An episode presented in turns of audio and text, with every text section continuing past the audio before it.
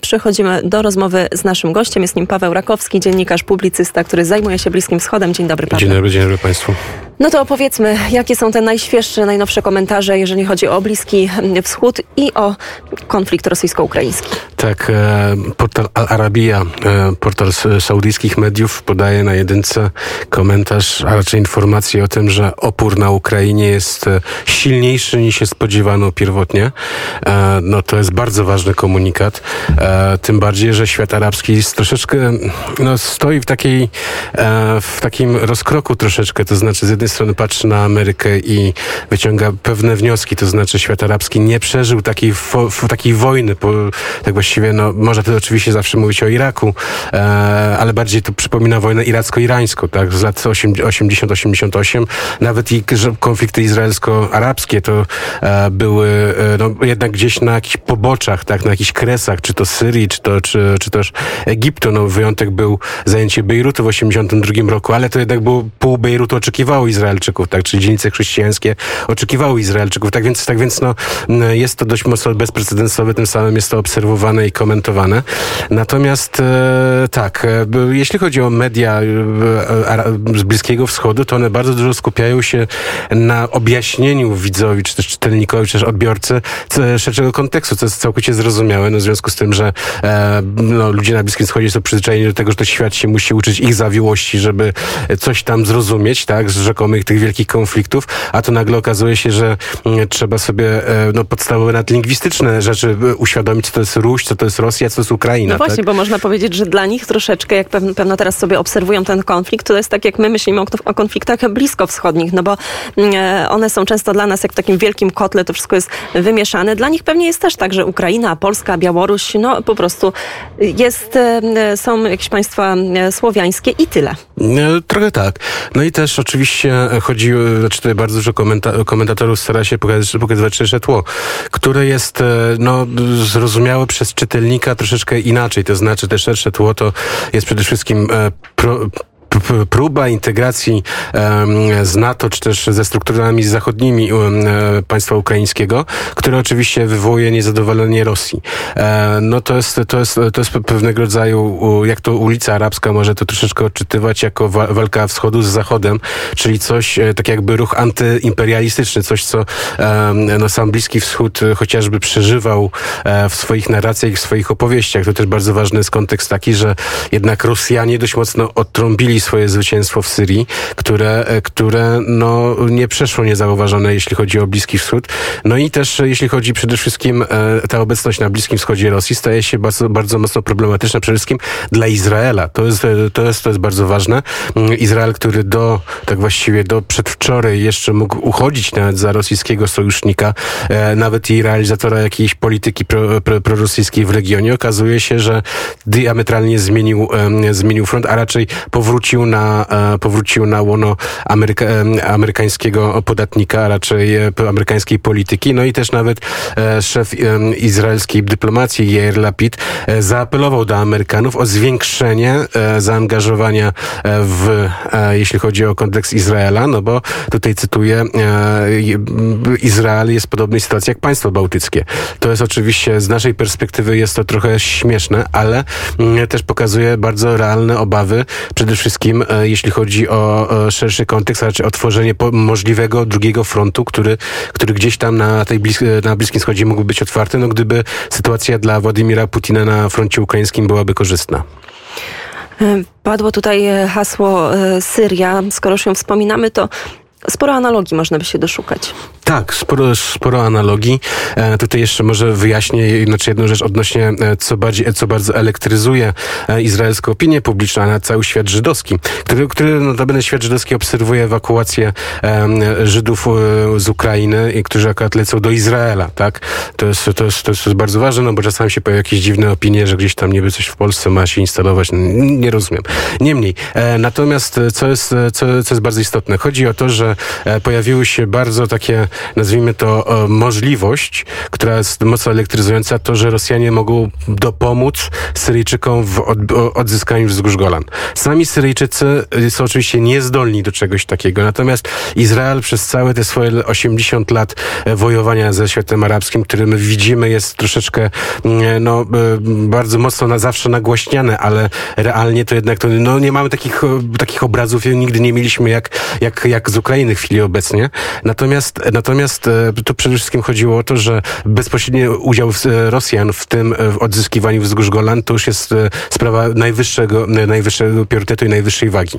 Mm, dokładnie tak, bo to jedno z najważniejszych strategicznych miejsc e, dla Izraela. Ja miałam kiedyś przyjemność e, spędzić dwa tygodnie w takim kibucu, który znajdował się bezpośrednio właśnie przy, mm, przy wzgórzach Golan. Bet, Bet Hashita chyba, chyba tak się nazywał i to, co dało się odczuć, to właśnie to, jak ważne to jest miejsce, jak e, tak naprawdę dla zachowania Izraela w takiej postaci, w jakiej on teraz jest. To znaczy przede wszystkim wzgórza Golan to są, to są, dwa, to są dwa elementy. Jedna to jest góra szpiega, która to są oczy i uszy Izraela na cały Bliski Wschód w związku z e, technologiami, które tam są zainstalowane, a drugie to jest kwestia, e, kwestia próżni strategicznej, która już wielu komentatorów zwraca uwagę, że dysproporcje pomiędzy Syrią a Izraelem są tak duże, że ta próżnia strategiczna nawet nie jest istotna w chwili obecnej. Natomiast e, jeżeli chodzi o cały kontekst żeby jeszcze Rosjanie byli z tyłu, to już, to już, jest, to już jest bardzo ważna sprawa, ponieważ um, Izrael zawsze unikał strzelania do Rosjan, tak? Czy to w trakcie Syrii, w, w wojen syryjskich, czy też jak były w latach 60 60., 70. napięcia na kanale sueskim. Zawsze jak była informacja, że gdzieś są Rosjanie, no unikano tego. E, po prostu nie, po prostu nie chcieli tutaj mieć jakiejś możliwości konfliktu z, e, z Rosjanami i to była taktyka bardzo skuteczna, no bo przez całą zimną wojnę, wojna okazało się być to rozsądnym wyjściem. Natomiast, natomiast e, jeśli chodzi o też o szerszy kontekst Izraela, to Izrael bardzo, ale to bardzo się boi tego, że e, Hamas i Hezbollah i jeszcze do tego bojownicy Houthi będą mogli wykorzystać szansę na jakąś działalność rakietową. E, I to jest naprawdę bardzo, bardzo dużym problemem, ponieważ znowu uwaga świata jest skupiona na Ukrainie, na tym dzielnym oporze, który jest, e, którym komentatorzy bliskowschodni są, są, są jednoznacznie nazywają, że ten opór jest naprawdę e, imponujący. No i też jest oczywiście kwestia analizowana, tak, no bo każdy to analizuje pod, pod, pod własnym kontekstem, ale o tym sobie kiedy indziej powiemy, jak już miejmy nadzieję to się skończy. Natomiast, natomiast e, oczywiście pojawia się ten problem, że bardzo, bardzo czułym punktem jest właśnie Bliski Wschód, a wszystkim Izrael e, i to mogłoby złapać Amerykanów w bardzo niekomfortowej sytuacji, kiedy to obok Ukrainy mieliby jeszcze wojnę, wojnę w której to Izrael byłby, e, no może nie, nie zagrożony egzystencjonalnie, ale przede wszystkim dość mocno e, poszarpany.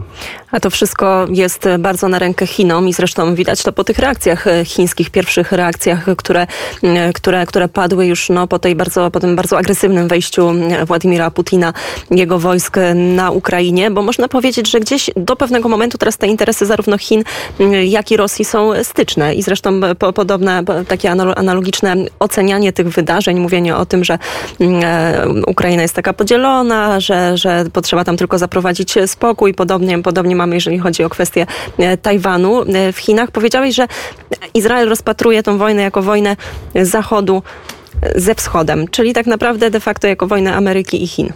E, tak, no jeszcze tutaj akurat, jak wspominałeś o tym, o, te, o, tej reputacji Ukrainy, która, że jest to, że to państwo powinno się rozpaść, coś tam, jakaś federalizacja. Ja to samo non-stop słyszę w chwili obecnej teraz w kontekście bliskowschodnim, jeśli chodzi o szereg państw, tak? Kilka lat temu to już e, bardzo poważni ludzie nawet mówili, że Irak powinien się rozpaść, tak? Na trzy części. E, też tak samo, że Syria powinna być tutaj gdzieś tam podzielona. Teraz bardzo głośno jest odnośnie kwestii Libanu, federalizacji Libanu, jak to ma wyglądać.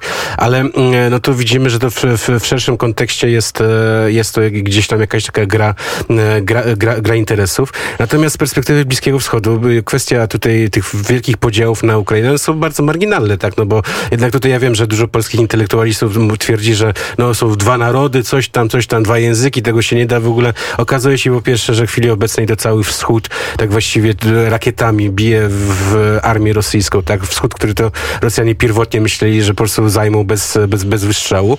Czyli okazuje się, że mamy naród ukraiński, a niech sobie mówi w dwóch językach, a niech sobie e, ma trzy, ma trzy cerkwie, czy tam ile, ile, ile tego potrzeba. Z perspektywy Bliskiego Wschodu to nie jest, no i Liban ma 18 wyznań, tak? Syria 7, 8, e, Irak to, to też są różne narody. To, to, jest, to no, tak wygląda świat, tak? Jest zróżnicowanie, to wcale nie, wcale nie stanowi że, że żadnej podstawy pod to, żeby e, się rozpadać, e, a wręcz przeciwnie czasami. Tak więc, tak więc no, to, to, jest, to, jest, to jest istotna sprawa, jeśli chodzi o tak jakby perspektywę bliskowschodnią, że, że jednak e, te wszelkie podziały, które występują na Ukrainie, one, one tak z obiektywnego punktu widzenia nie są aż tak, aż tak wielkie, z takiego globalnego, tak? Czyli jeżeli byśmy patrzyli na Afrykę, na Azję, na, e, na dalszą część e, e, Azji, no to to jednak, to jednak nie jest nic, nic, nic zatrważającego i uniemożliwiające normalne życie, normalne funkcjonowanie i dostatnie funkcjonowanie, tak? No bo to jest, e, to jest, to jest niezwykle e, istotne.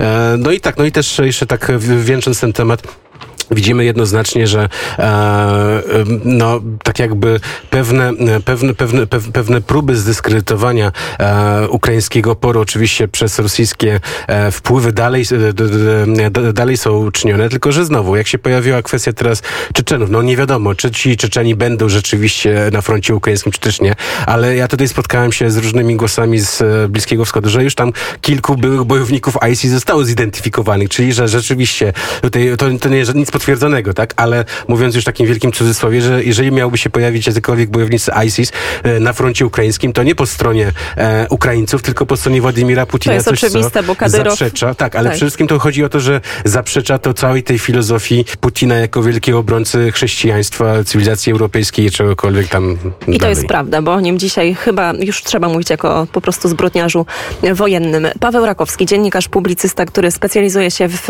Bliskim Wschodzie, był gościem Dziękuję bardzo. specjalnego wydania popołudnia w